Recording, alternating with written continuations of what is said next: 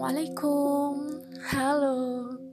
Kembali lagi nih di kata diri bersama aku Berlian. Selamat hari Jumat ya. Oh ya maaf banget nih, aku udah lama gak upload podcast. oh ya sebelumnya aku mau ngucapin selamat hari raya Idul Fitri. Semoga kita bisa saling memaafkan tanpa berharap adanya permintaan maaf terlebih dahulu. Ya, walaupun ini udah H plus plus plus plus plus banget. H plus plus berapa nih lebarannya? Gak apa-apa lah ya. Gimana keadaannya? Semoga baik ya. Pasti nih udah ada yang nambah berat badan. Tapi ada juga ya yang malahan stuck di situ-situ aja. Pengen naik, tapi gak bisa. gak apa-apa kok, disyukurin aja. Sesuai judul nih ya, aku mau ngomongin tentang si bungsu. Setelah beberapa minggu lalu udah ngebahas tentang sulung. Bungsu itu di mata para kakak-kakaknya gimana sih? Manja. Semua udah serba ada. Apa pun dituruti. Lebih disayang atau bahkan lebih mudah menjalani kehidupannya. Iya, begitu. Mungkin kurang lebih begitu ya. Ya meskipun gak semua bungsu persis seperti itu karena semua isi podcastku belum tentu sama persis dialami oleh semua orang.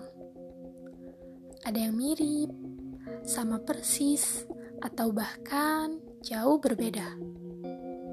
Tak apa, namanya juga kata diri. Jadi, bungsu itu emang gak memunafikan diri sih kalau segalanya udah lebih baik dari zaman kakak-kakaknya atau dari zaman si sulung itu.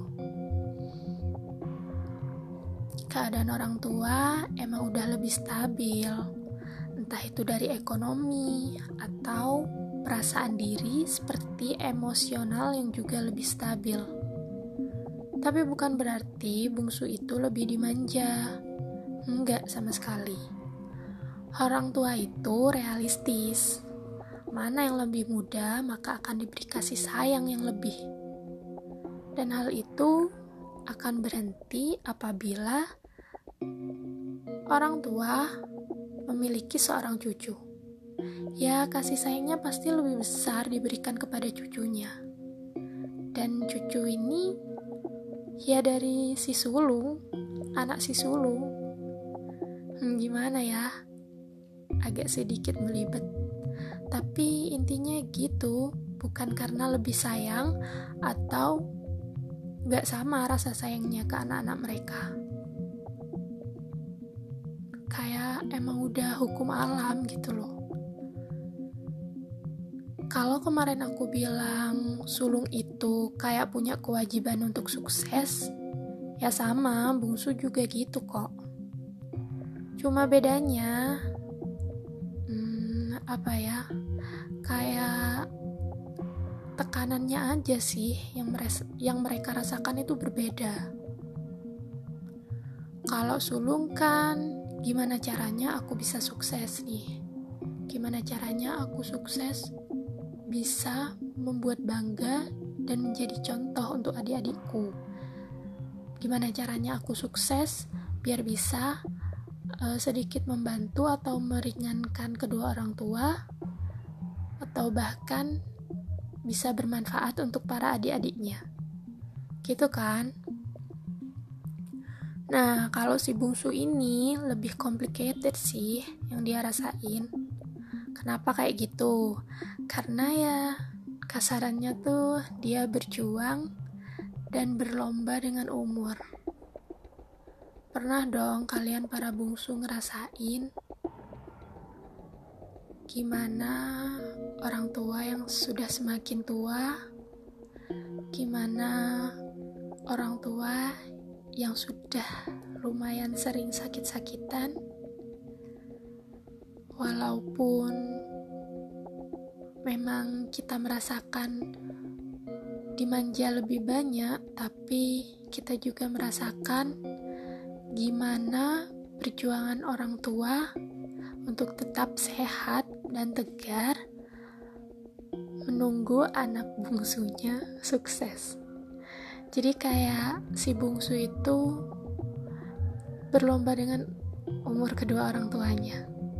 Jadi gimana caranya si bungsu itu bisa sukses sebelum orang tuanya pergi ninggalin mereka. Ya kan? Pasti beberapa bungsu merasakan hal seperti itu. Dan coba deh para sulung lebih terbuka lebih melihat dari semua sisi. Jadi di sini udah ada porsinya masing-masing.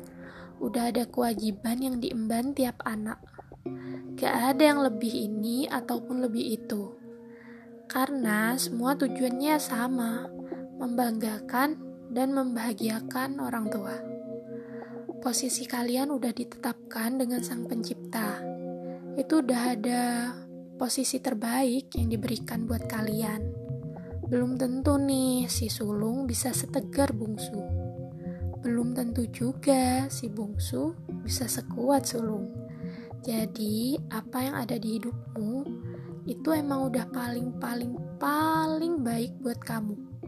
Jadi, semangat ya untuk kita para anak dan juga calon orang tua nantinya. Semoga bisa lebih baik memahami diri sendiri utamanya dan memahami orang lain agar hidup lebih tenang dan bahagia tentunya.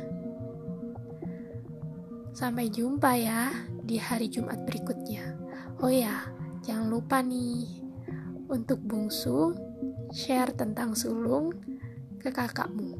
Dan untuk sulung, share tentang sulung ke adikmu agar uh, kita sama-sama memahami satu sama lain. Bye.